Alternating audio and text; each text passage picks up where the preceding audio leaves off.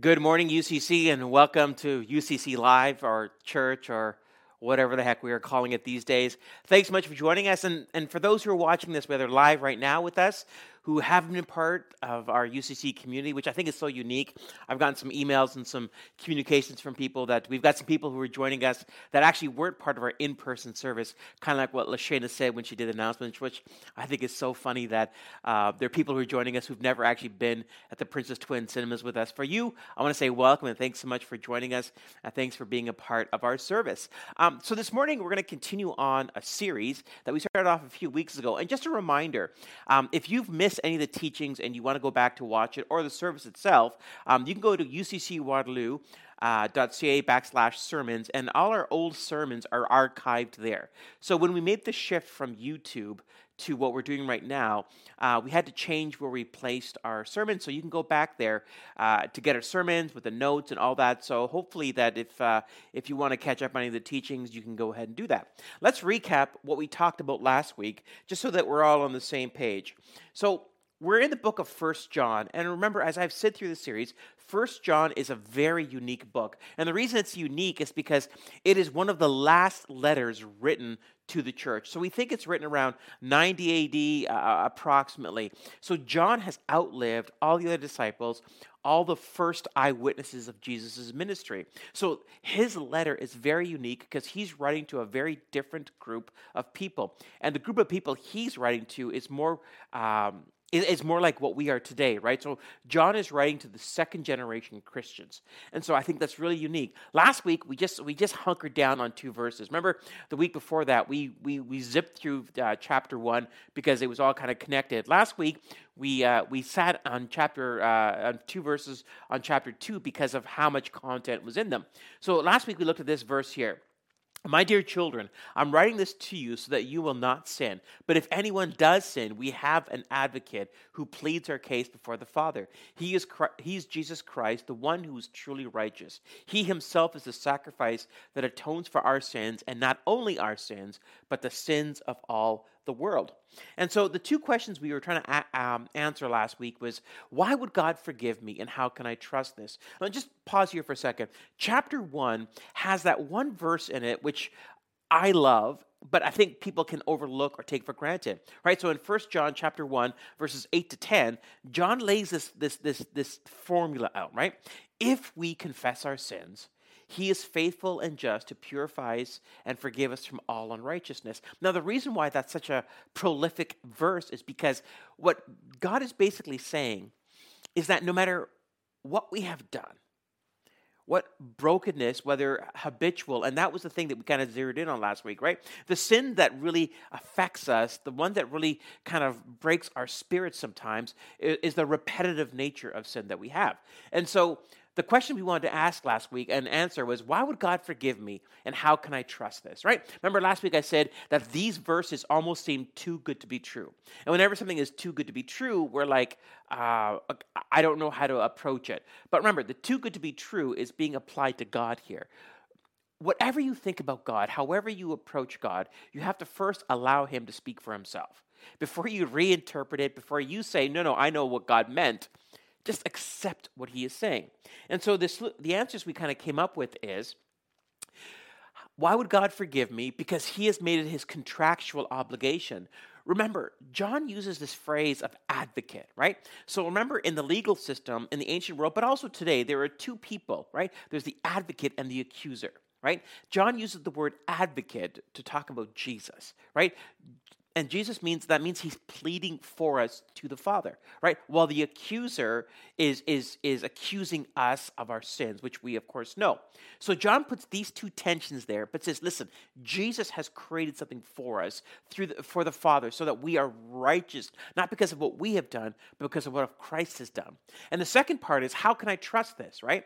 And I said to you that you have to look to the cross. Remember, we looked at the word atonement last week, and atonement is one of the greatest words in the Bible because it, it, it has this idea of bringing two parties that are, that are in conflict, that are fighting, that are separated, that are divorced, and bringing them back into unity.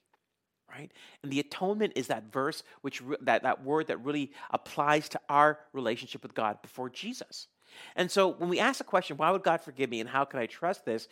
John kind of answers this for us last week. And remember, we, we, we looked at this quote from A.W. Tozer. And I, I, love this quote because he, what A.W. Tozer does is he zeroes in on something. Now, I know lots of words, but don't worry. I'll read it for you. It says this Jesus Christ came not to condemn you, but to save you, knowing your name, knowing all about you, knowing your weight right now, which in pandemic is increasing uh, daily, but that's a different conversation. Knowing your age, knowing what you do, knowing where you live, knowing what you ate for supper and what you will eat for breakfast, where you'll sleep tonight, how much clothing costs, who your parents were. He knows you individually as though they were not another person in the entire world. He died for you as certainly as if you had been the, been the only lost one. He knows the worst about you and is the one who loves you the most. Now, what I love about this is that what A.W. Tozer is bringing to, to light is our sins can be hidden, our sins can be secret, right? And, and that's, that is as it is. But they're not secret to God, right? What we are is laid bare before God. And God is not looking at us expecting perfection. What he's looking for us is looking for transformation. What he's looking for us is honesty and authentic, uh, authenticity in regards to a relationship. So that knowledge is, is part and parcel to uh, John's understanding of what Jesus did. So that's what we looked at this week. This this morning, we're going to have to go a little bit deep and a little bit metaphysical because next we're going to sit we're going to sit at the next two verses. Now, don't forget in this new uh, online church platform that we have, if you want to bring up the uh, scripture verses, there's a tab you can click and you can uh, bring up First John uh, chapter two, and you can see the uh, verse there. And again, you can even pick your translation, which is kind of handy. So this morning we're going to we're going to sit in two verses because remember. I said to you that there are two themes that are going to uh, go through the book of First John. The first one is John writing to the second generation, but the second one is to this group called the Gnostics. Remember, and we talked about this Gnostics in the first week, and you can go back to review that. But basically, Gnosticism in the early church and for the next several hundred years was a group of people who had secret knowledge or hidden knowledge about Jesus. And we're actually going to look at some of the Gnostic Gospels this morning and then kind of talk about them a little bit. So John is going to address both these groups in these next two uh, two verses. So they're kind of important for us to kind of get wrap our heads around because John is going to ask us how we know something. So this idea of knowledge is actually kind of interesting, right? So there's a branch of philosophy called epistemology. Now, that is not a swear word, what I just said, just to be clear, right? Epistemology is the philosophy of how you know something. So, epistemology by Dr. Peter Ellerton says this How do you know what the weather will be like tomorrow? How do you know how old the universe is? How do you know if you're thinking rationally? These and other questions of the how do you know variety are the business of epistemology, the area of philosophy concerned with understanding the nature of knowledge and belief. Now, epistemology is very fascinating because it asks the question not about what you do know, but it asks the question of how did you discover it? Which is really interesting if you think about it. And again, a little bit, uh, it can give you a bit of a headache if you think about it too much. But what's interesting about epistemology is it's, it's trying to ask some, que- some interesting questions before we make statements. So it's, it's asking us, okay, you claim to believe this, but how did you acquire this knowledge? Right and and and and again this is fascinating and this is also a part of what john is going to ask us this morning uh, dr ellerton goes on to say this um, whatever the area in which we work, some people imagine that beliefs about the world are formed mechanically from straightforward reasoning, or that they pop into existence fully formed as a result of clear and distinct perceptions of the world. Let me just pause here for a second. The reason why epistemology is so important, because right now in the world, how do I say this gently? Everyone has lost their ever loving minds, it seems like, right? So you have so many different people protesting so many different things. And really, what we are faced with is, is what claims of protests are true, what are valid. And I love the fact here that he says this, right? That, um, that we think that we are straightforward reasoning. So there are right now anti mask protests. And again, please hear me very clearly it's not important to me whether you are an anti-masker or not. Well, it is kind of, but that's a whole different conversation. Maybe we'll answer that in theology pub. But what's more important to me is how did you arrive at that belief? right? What mechanisms did you use? See, everyone thinks that they're rational in their reasoning. Spoiler alert, maybe not as much as you think, right? And I love this one too, right? That we think that, oh, these, these ideas just pop into our heads. They don't. Right? We are the sum total of, of our environment, of our biases, of all these things, and we put the, all this together to create this filter by which we interpret the world. Right? That's what epistemology asks. The sincerity of one's belief, the volume or the frequency with which it is stated, or assurances to believe me, should not be rationally persuasive by themselves. Now, what I love about this is that what he's basically saying is you sometimes have to question your beliefs. You have to ask yourself, how did I arrive at this at this conclusion and did I arrive there in a rational way?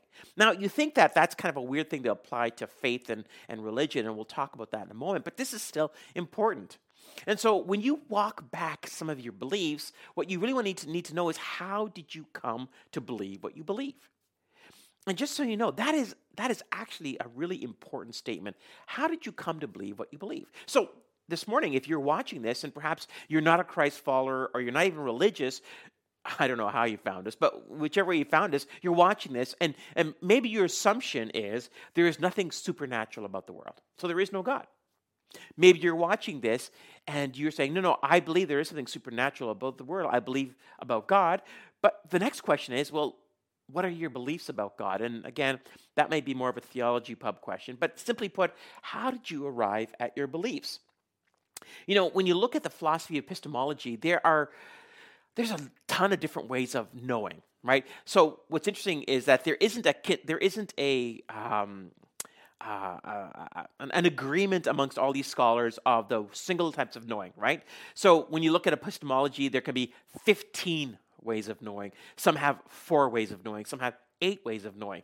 I've kind of picked and cho- picked and chose uh, some ways I think of it, right? So there's cognitive, right, which is which basically is information and data, right? So basically, your cognitive, your reasoning says, you know, I'm going to make this, I'm going to believe this because of this information. Now, again, epistemology asks is what information did you choose to believe and which did you choose to discount? And again, this applies a lot to our, our, our political debate today, right? So again, I've said this before and I'll just repeat to you politics is way more personal than it is information, right? It's way more personality than it is simply information.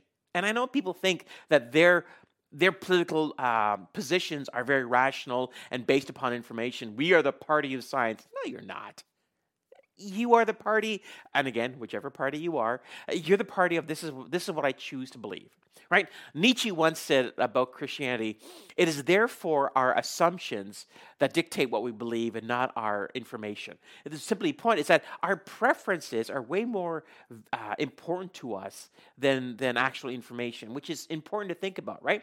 So cognitive.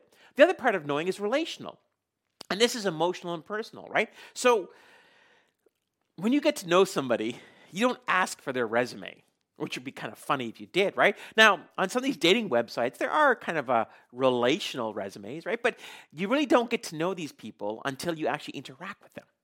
Right? And that is still a journey of learning and growing as you get to know them, right? So, relational is a type of knowing, but again, it takes a lot more time right? There's another one I, think is kind of interesting. It's called encoded knowledge. It says this encoded knowledge is the knowledge that has been recorded in symbolic code. So symbolism in our culture is something very important. And again, symbolism has a has a variety of meaning based on our culture, right? So depending on on your ethnicity, uh, based upon uh, uh, Western philosophy, all that, right? But I think encoded knowledge is really fascinating. And I kind of created my own one because I couldn't find it. I'm just going to call it metaphysical. And this is a derivative of a priori knowledge. Now, a priori simply means, and again, it's Latin because people want to be pretentious, means um, knowledge that comes before, right? So basically, ingrained, embedded into all of us is a certain type of knowledge that we have that we uh, uh of the world. I would propose to you that that would be the image of God. But because philosophy and this mechanics of knowledge doesn't really acknowledge the supernatural as a way of knowing, it does, but in kind of roundabout ways, not as clearly concise as I would like it. I kind of created my own category I call it metaphysical. And simply put this way, is a reality that outside of human sense of perception, knowledge that is beyond human senses. So People say, "Can you quantify God?" And I'm like, ah, "I don't. I can't. I can't point to you to God." Right? I can show you other ways of understanding God, but I can't show you literally who God is. Right? So that would be what I would call metaphysical knowing. One last thing before we kind of jump into this, and again, I apologize for all the uh, information here, and again, hashtag sorry, not sorry, but there's another thing called cognitive dissonance. Now, the reason why I want to kind of pause with this, because John is going to talk about this dissonance within what we believe about Jesus and who we are as people. So, cognitive dissonance is this refers to a situation involving conflicting attitudes, beliefs, or behaviors. This produces a feeling of mental discomfort, leading to an alteration in one of the attitudes, beliefs, or behaviors to reduce the discomfort and restore balance. So, here's a reality we all have things that we believe but there's ways that we behave that could be in conflict with those beliefs. So, what happens is there is a mental tension, cognitive dissonance, that is going to help us to either alter our belief or alter our behavior. Now, as Christ followers, this is absolutely true for us because we know that how we ought to act. And again, John is going to give us what that looks like, right? And and what can happen is that when we don't act the way that we believe, there's, there's this tension. Now, again, in, in chapter one, John provides for us the relief of that tension that's forgiveness. Remember we looked at in chapter one is this idea of the mental health concept of divine grace. When when when people have this concept of divine grace they are more readily able to forgive themselves and to forgive other people. And it's based upon this idea that a being uh, uh, greater than myself has forgiven me. Now cognitive dissonance says i will alter what I am, who I am, because obviously there's a disconnect with, with the between these two things. And that has been the theme for the last two weeks for our Screwtape letters as well, too, right? C.S. Lewis is trying to uh, hone in on a hypocrisy, but also apathy within our faith. Now, this, this can be one of the ways we change depending on our stubbornness factor. So, cognitive dissonance can be this, this, this gentle hum in the background of our mind saying, ah, this is what I believe, this is how I behave. But as our behaviors become more and more egregious, that tension increases more and more. And really, it's stubbornness that is going to stop us, uh, or is going to change us quicker uh, or, or not as quick, depending on whether we're saying, you know what, I have to change something. Right? And I believe the Holy Spirit can be in this as well, too, especially. Again, we talk about the Holy Spirit, and this uh, one the, the main uh, characteristic of the Holy Spirit is conviction right? Bringing to mind the truth of who Jesus is and, and realigning our lives with that truth. Now, with all of this in the background, again, you'll, you, you, when you see this next couple verses, you'll understand where I'm going with this. Let's take a look at the next two verses here, and we're going to answer two questions this morning. How do we know something, right? Again, uh, epistemology. But how do we prove that knowledge? Because that's what John is going to ask us this morning, right? So if you're wherever you are right now, whether you're watching this at this point in time or you're watching this at a later date, John is going to ask you a question. How do you know Jesus? And how do you prove that knowledge of Jesus? Which, again, is a great question. But remember, John is talking to two people, two types of people right now, right? Second generation Christians, but also Gnostics right? People who think they know or have secret knowledge or, or God has revealed to them or whatever it looks like, right? So he's going to talk to both those groups right now in these next couple of verses. So turn in your Bibles, open your apps, pull down the tabs, and we're going to take a look at uh, 1 John chapter 2, verses 3 to 6. These three verses are a doozy, and you'll see we're gonna we're gonna we're gonna walk through them piece by piece to be able to kind of understand what John wants to give to us, and at the end, hopefully, hopefully. I'll summarize and give you the idea there, right? But take a look at what John's saying to us. And we can be sure that we know him if we obey his commandments. If someone claims, I know God, but doesn't obey God's commandments, that person is a liar and is not living in the truth. But those who obey God's word truly show how completely they love him. That is how we know we are living in him. Those who say they live in God should live their lives as Jesus did. You see what I'm talking about, right? There's so much in these verses that we just need to hunker down here and kind of wrap our heads around them. And again, Let's go back to week one with that quote from Ray Stedman. Remember, Ray Stedman's talking about the second generation of Christians. Look, remember what he said? He said this By 90 AD, enough time had lapsed for many of the things Paul spoke to have begun to occur. Apostasy was underway. There were many who were untaught, and they provided fruitful ground for false teachers who had already departed from the faith. William Barclay described this condition, states that certain things had almost inevitably happened within the church so, in the second generation of Christians around 90 AD, whom John is writing to, a lot of stuff that Paul talked about had already happened. Remember, by 90 AD, the temple in Jerusalem had been destroyed.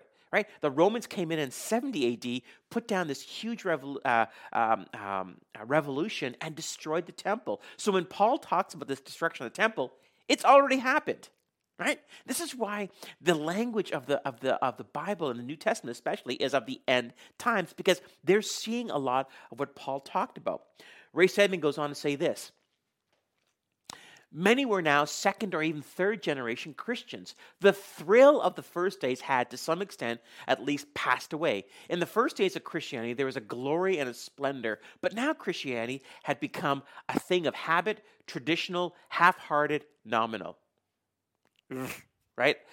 I cringe when I hear that because that's us today, right? Men had grown used to it and something of the wonder was lost. John was writing at a time when, for some at least, the first thrill was gone and the flame of devotion had died to a flicker. And again, one of the reasons why I think this is even more relevant for us right now is this idea of the pandemic.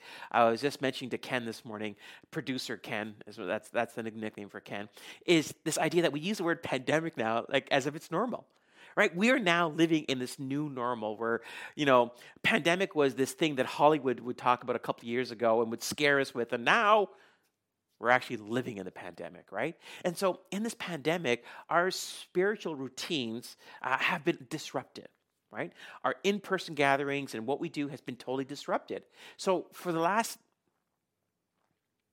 10 months, I had to do a little math there. For the last 10 months, you have been kind of on your own for your spirituality. And this is where we came with a pandemic faith survival kit and all these things I'm trying to do to help us to continue with our spiritual disciplines. But really, for 10 months, you've been on your own. Right? So the passion, the devotion, the external mechanisms we use for, for faith towards God, they have really kind of dimmed a little bit. And, and so what, what Ray Stedman is saying about the second or third generation of Christians, again, I think it can be applied to us today we are wrestling with our Christianity in a time when we are trying to struggle with what does it look like to be a Christian in this time. And so, what I want to do is I want to break down each kind of sentence there and kind of give you a little more insight into what John is saying here and to kind of give you uh, a, a reference as we kind of walk through it a little bit. So, and we can say, and we can be sure that we know him if we obey his commands. So the question is, is how can we know God? Right? You know what I think is so fascinating is when you talk to other Christ followers and you say, What does God mean to you? The variety of answers are just astounding. And I think it's beautiful as well, too, to see the fact that God is so different in representation relationally to each person. So some people will say, God is my teacher, God is my savior, God is my friend, He's my comforter, He's. And again, the list goes on and on and on. As a matter of fact, for the billions of Christians around the planet, I think we would have quite a variety of, of the, our relationship with God. But the question that, that, that John's asking us is how can we know God? I, I, I, I love the fact that one of the primary misconceptions of the, of the Bible has been, and this is what I hear a lot of when I talk to people who've either rejected the Bible or rejected Christianity, is they have, they have been taught that the Bible is a rule book for being a good person right? And so, if you think of the Bible as a recipe book on what it looks like to be a good person, you will be a little bit disappointed because there's lots of bad people in the Bible. There's lots of bad behavior in the Bible, and you look to it and you go, right? What does that mean? In the Garden of Eden, right? And again, I've mentioned this before, right? There was a relational harmony between humanity, right? Adam and Eve, but also between humanity and God. And that harmony was broken when sin entered the world. But from Genesis chapter 3 till today, God is trying to restore that relationship. Look what the prophet Hosea says in chapter 6, verse 3. Oh, that we might know the Lord. Let us press on to know him. He will respond to us as surely as a revival, uh, uh, as a revi- arrival of dawn or the coming of rains in early spring. So, what Hosea is saying is that when we seek God, he responds to us. Isn't that interesting? That how Hosea is trying to convey the creator of the universe is intimately in a relational conversation, right? Relational knowledge. Look what Psalm 27 8 says. My heart has heard you say, Come and talk with me. And my, my heart responds, Lord, I am coming. Right? Think it's so beautiful that what the Bible really is, is God's relationship, his, his desire to be known by his creation. That is what the Bible is about. So when you think of the Bible as, as, as rules of, of, of right and wrong, and it is that, please understand, right?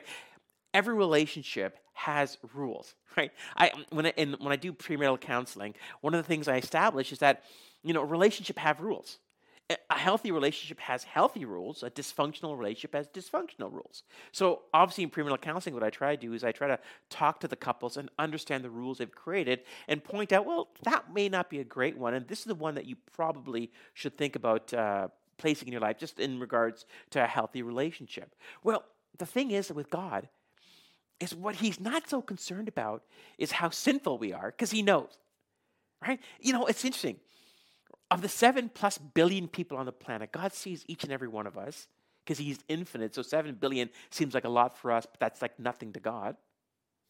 He's not surprised by sin. It's not as if He looks at, at the earth one day and goes, Whoa, I didn't, I didn't see that happening. I didn't see this individual or that individual or these people or that nation or this country acting this way. No, no. God knows. And, and, and not only does God know, but He also no knows. In other words, he sees the future as well too. He sees the past, he sees the future, and he sees the present all at the same time. Sin is not what God is so obsessed with. We can be obsessed with it, but it's not what God's obsessed with. What God's obsessed with is what Hosea and what David said. Come, come know me, right? How can we be sure that we know God if we obey his commands? Uh, look what Jesus says in Matthew chapter 7 right? Matthew chapter 7 sets this really interesting paradigm up.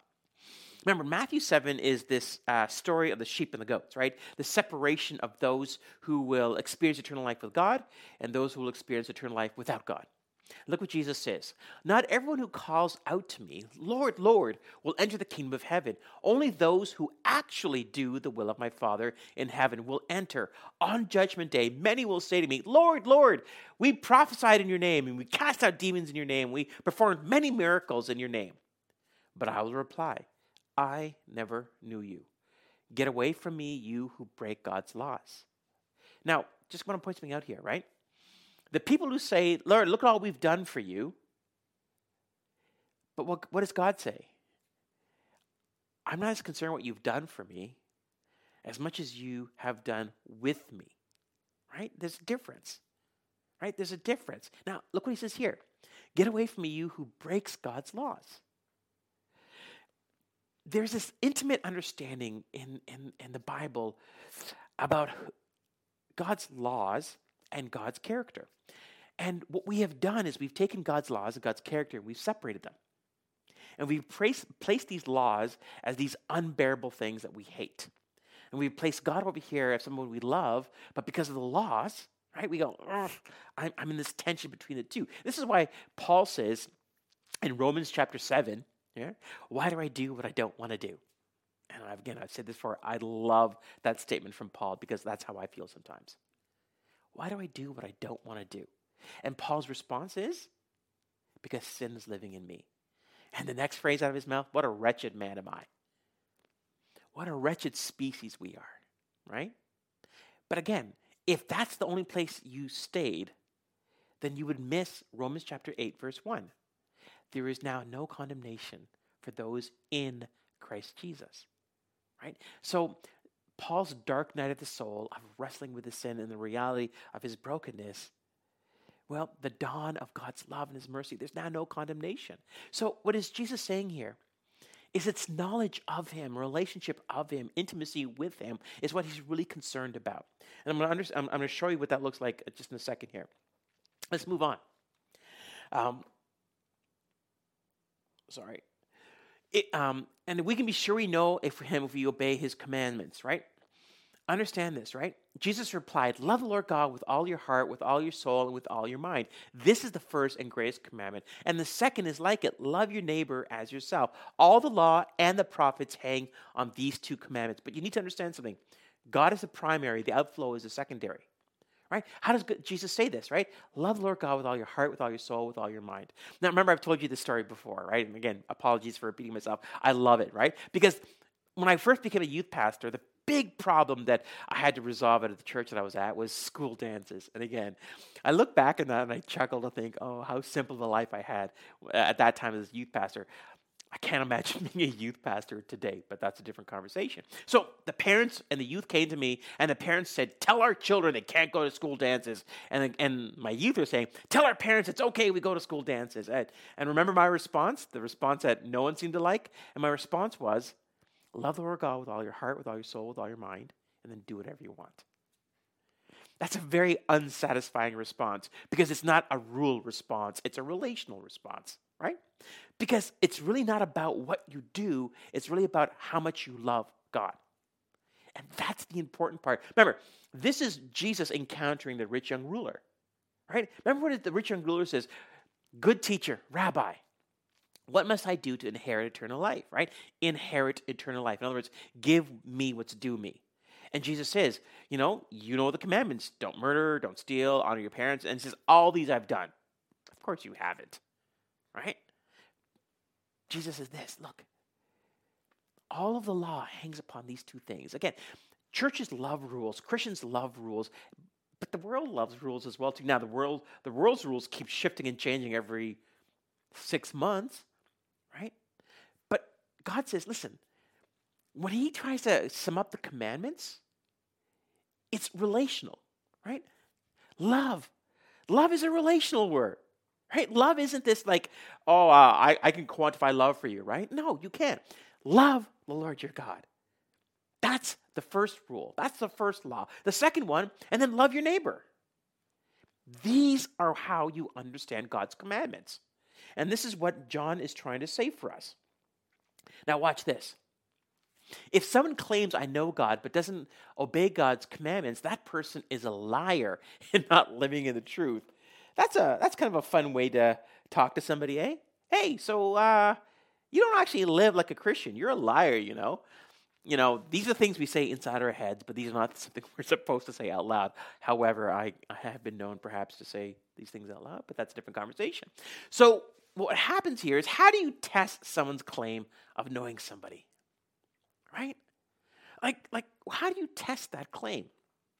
So remember, one of the reasons why John keeps using the word know is because there's a group of people within the church that claim to know Jesus but never met Jesus. Right? People who said, "Oh yeah, I was with Jesus when he did this." And John's like, "No you weren't. I was there. There was only 3 of us, you know, or there was only 12 of us. I was there. You were not there. So how do you test someone's knowledge of Jesus? So one of the people, one of the group of people that John is talking to are the Gnostics. Now, let me give you an example of the Gnostic Gospels. So, for those of you who have ever heard of the book The Da Vinci Code, it took the world by storm with the movie um, with. Um, what's his face? Forrest Gump. I can't remember his name now. Uh, but, you know, he played the main character, right? And the Da Vinci Code was based upon this concept that Jesus and Mary Magdalene were married, right? Because this comes out of the Gnostic Gospels. Now, if you were to Google Gnostic Gospels, you can, but I, I don't recommend you do. Actually, no, maybe maybe do so. I don't know.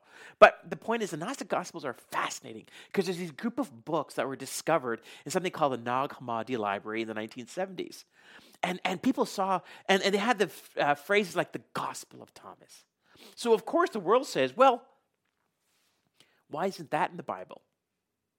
Right, and that's a whole interesting conversation. Again, theology pub conversation if you want to know about it. But who decided what books would end up in the Bible?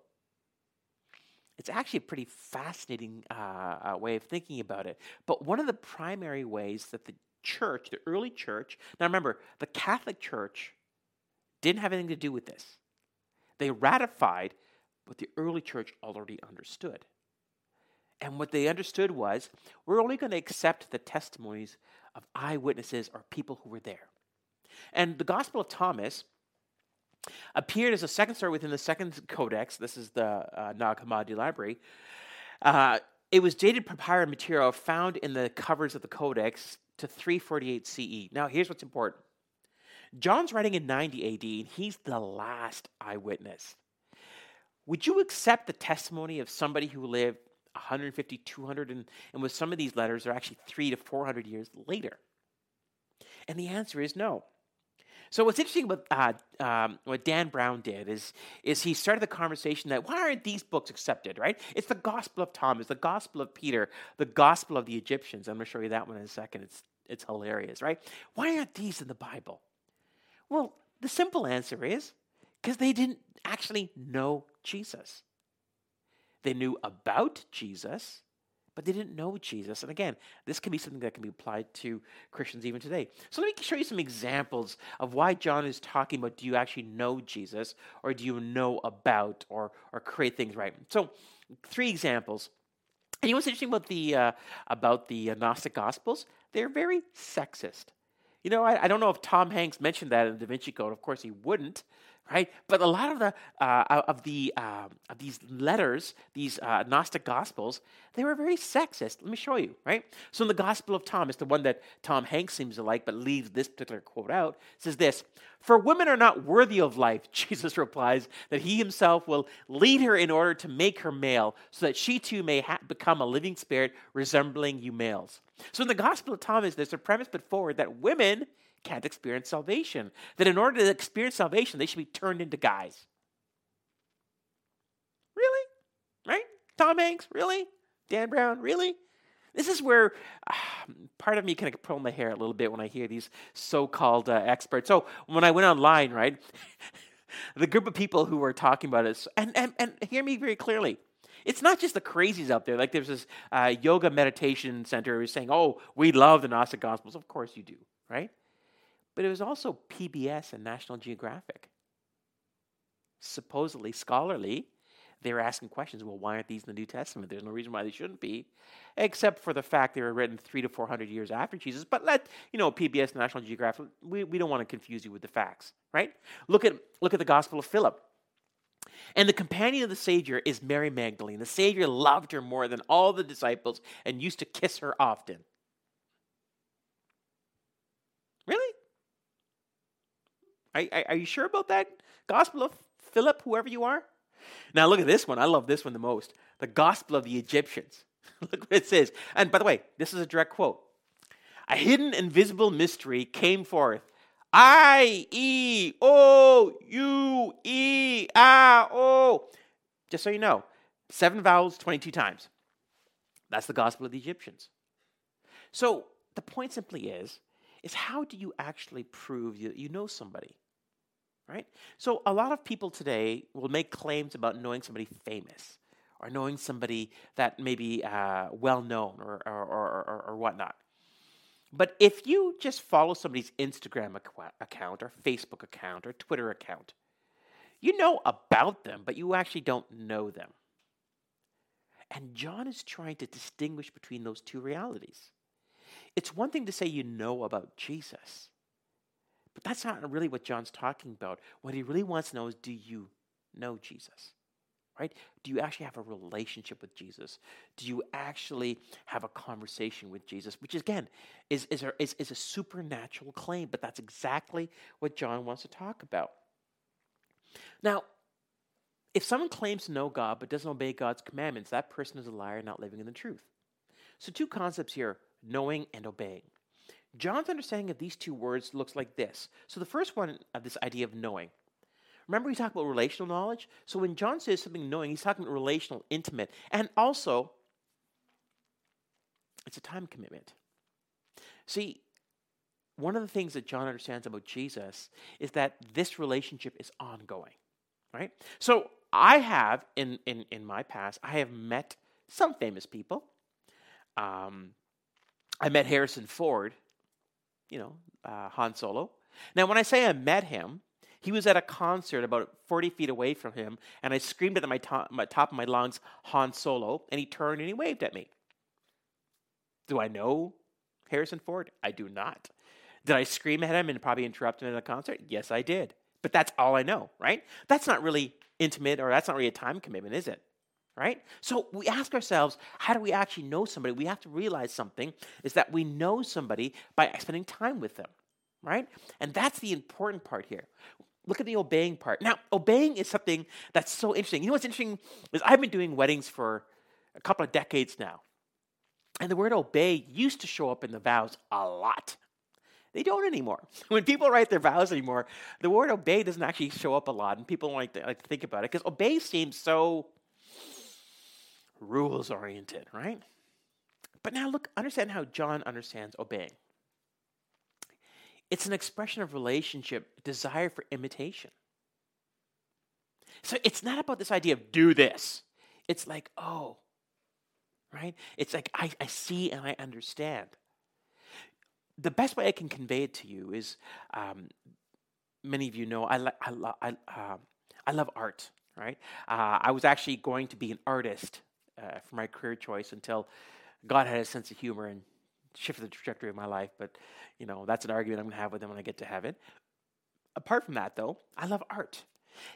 But I didn't just become an artist by drawing my own stuff. I learned by imitating great artists. Right?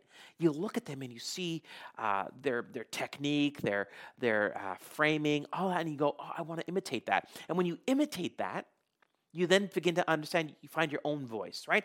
For those of you who are musicians, when you first started playing your instrument, what you did is you took a song that you knew and you learned to play it. Right? But the, the idea was the closer you imitated, right? Nobody said to you, oh, you're obeying the artist. No, no. You are expressing yourself and you desire to imitate.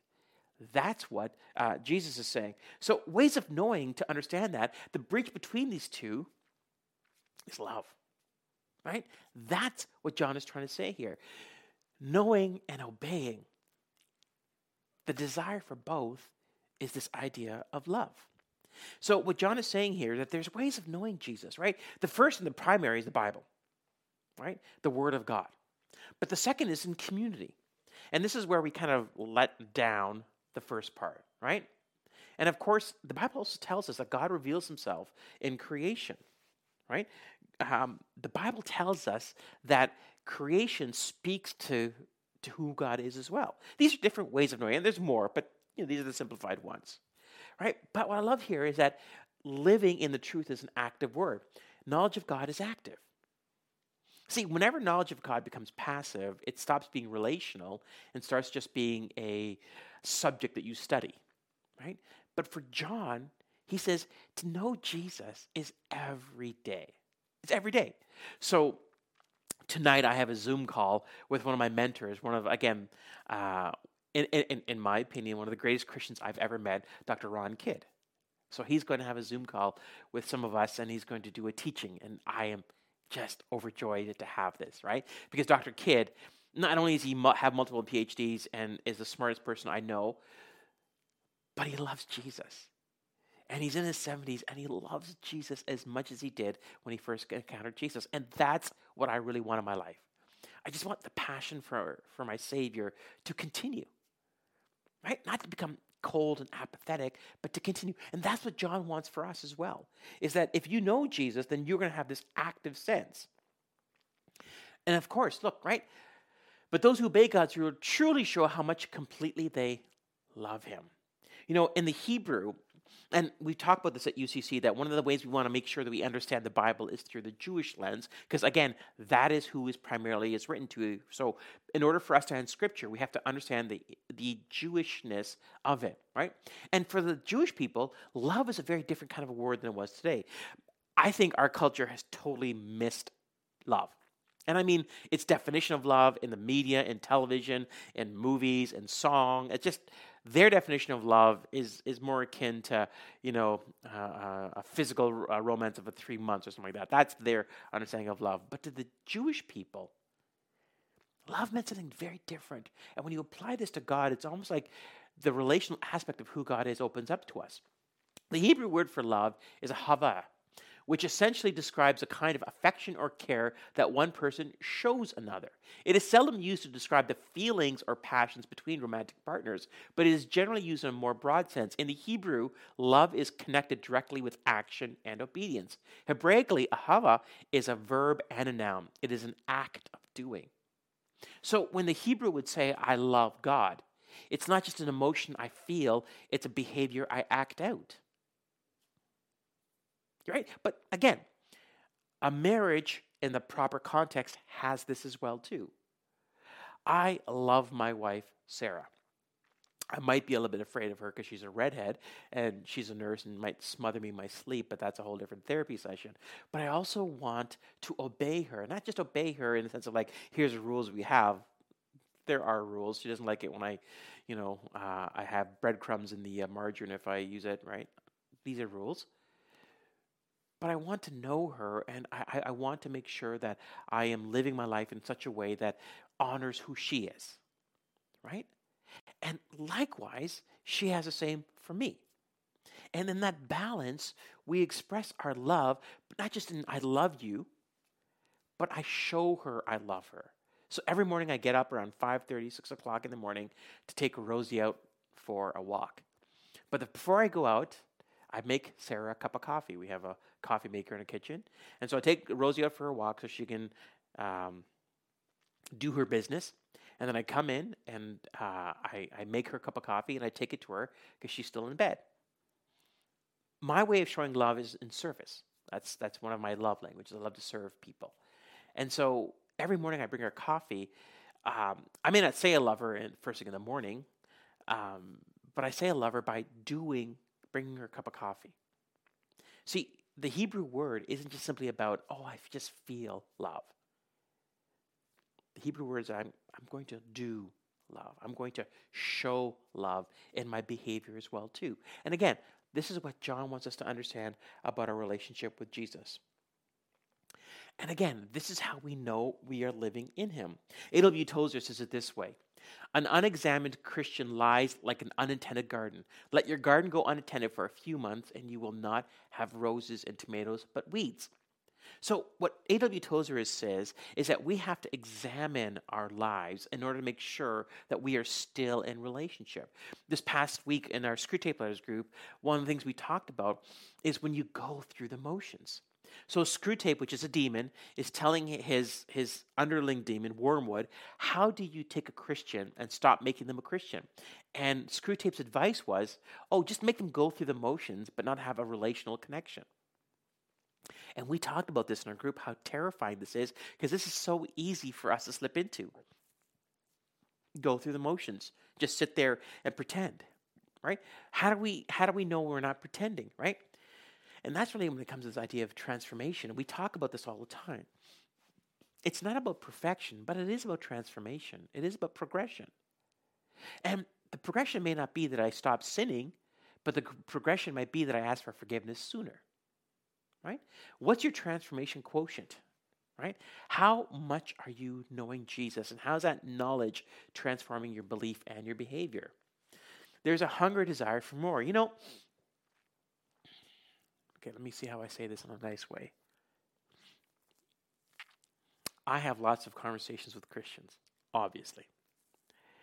But the thing that stands out to me as a pastor, as somebody who has been in leadership but also been a Christ follower myself for a number of years, is not about how much they've accomplished, how many mission trips they've gone on, how long they've been to going to church, how even how long ago that they decide to follow Jesus. None of that really interests me.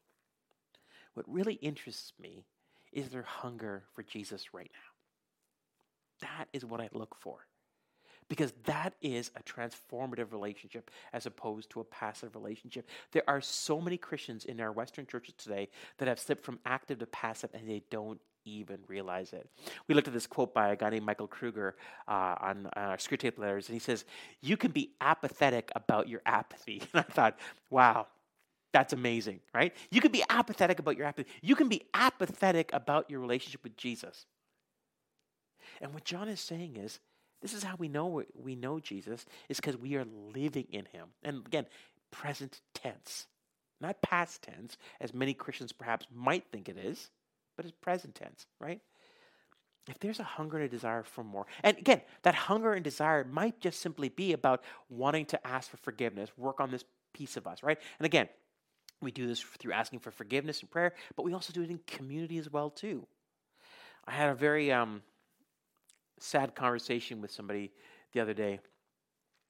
They said to me, "Oh, uh, this this this this couple that uh, uh, live on our street, and uh, they know I'm a pastor." And so we are just they were asking me about our online church and you know what we're doing and, and all that. And They're actually asking some questions about you know lockdowns and stuff like that. And I said to them, "Oh, like like what's your church doing?" And they said to me, "Oh, we don't we don't go to church anymore." And then she said, "But we're still Christian." And I thought, "Yeah, that's that's what a lot of people think." Now I understand, and they had reasons for it. And, and, please hear me: people who have been hurt or had a bad experience with the church, they just, they need time off to heal, and I get that. Please understand, I get that. But when that time off becomes permanent, there's really not a hunger desire for more. Christianity is intrinsically connected to the body of Christ. That active involvement, engagement, right? There's just there's there is no shortcut. I'm so sorry. There is no shortcut. Right? That just that's what John wants us to understand. Those who say they live in God should live their lives as Jesus did. You know what, John 17, again, I'm, I, am going to make a lot of references to John. Well, I have, but uh, we're almost done, so I'm not a lot more left, right? But look what John says. And this is the way to eternal life to know you, the only true God, and Jesus Christ, the one you sent to earth. You know what's missing from this? To obey the rules.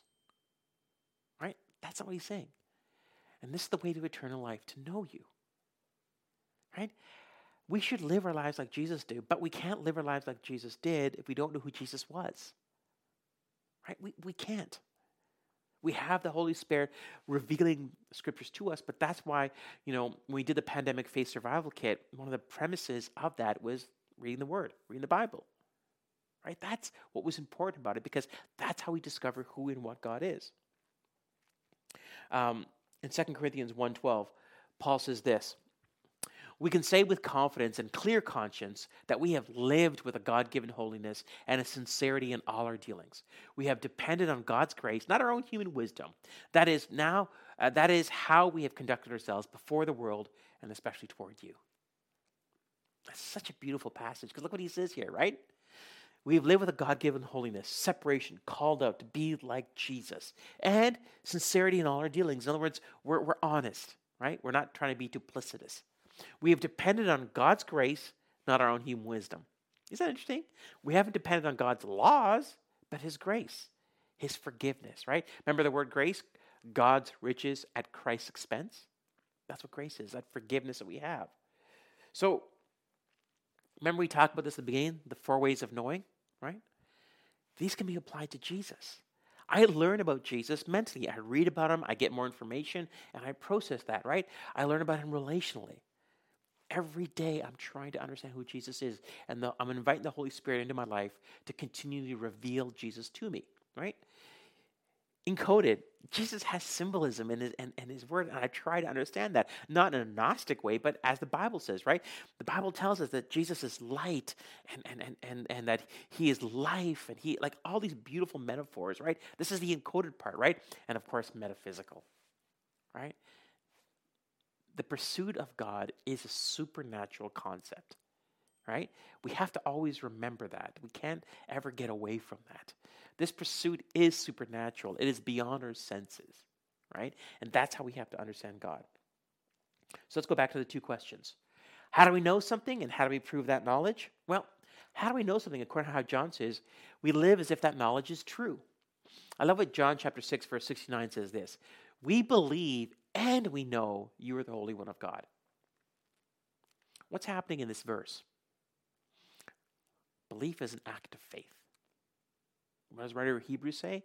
Without faith, it's impossible to please God. So you first have to make that ascent of faith, because of course you've never met Jesus. I've never met Jesus physically. I wasn't an eyewitness to what Jesus did. So the first is the act of faith. But the second is, as we know as well too. It's an act of faith and an act of assent. We say we know. We know that Jesus is the only way. We know that Jesus is the Son of God. No other human being ever in history, no politician, no rabbi, no teacher, no uh, whatever else is out there. It's only Jesus, right? And look at the second part. The knowledge transforms us, right? Now that you know that these things, God will bless you for doing them. I think the greatest disconnect in the Western church today has been the disconnect between belief and behavior. We, we, we, we proclaim one thing, but we behave another, and that is a whole different conversation. Let me close with again John chapter 17, verse 3. And this is the way to have eternal life to know you, the only true God, and Jesus Christ, the one you sent to earth. How do you know? Right? If someone said to me, and someone, many people have said to me, How do you know? People who are not Christians, how do you know? Right? I know, but I know. Right? That's that's the beauty of Jesus. Every day I learn and I grow in my knowledge of who he is and what he wants to do in my life. And that knowledge is imper- imperfect. It is it is flawed. It is it can be biased. It can be all these things. But the good news is the Holy Spirit who I invite in my life almost daily, I ask to continue to transform me into that, right? John wants a second generation to know. You've heard about Jesus, but you can still know Jesus. John wants the Gnostics to know that you think you know about Jesus, but we have recorded who Jesus is in Scripture. So you can align what you believe about Jesus to what he said about himself. Right? It's what C.S. Lewis says that if Jesus claimed to be God, he's either crazy or he's right. You don't really get either option. Right? You don't get to go, well, maybe it's in between. Maybe he's a great te-. no, he's not a great teacher. He's God. Right? He's the incarnation. He's the expression of the creator of the universe. That's Jesus. And as John said, and, and I would I would just echo, I invite you to know that Jesus in every way possible. Let's pray. Dear Lord Jesus, I thank you so much that you allowed yourself to know us. And Lord, I know that we as human beings, we we do that imperfectly. I pray, Holy Spirit, that each person watching, whether now or later date, that we would first, like A.W. Tozer said, we would may, maybe just do a self assessment of, of where we are with our walk with you. Maybe we have fallen asleep. Maybe we become apathetic. And maybe we are apathetic about our apathy. Jesus, I pray, Holy Spirit, I pray that you would reveal Jesus to us once again. That we would know, that we would know, that we would know who Jesus is, what is planned for our lives, and the mission that we have on this planet right now. God, transform our faith from something dead to something alive. And Lord, we rest and rely upon your grace and your forgiveness to pursue this in a world that so desperately needs to hear it. I ask all these things in Jesus' name. Amen.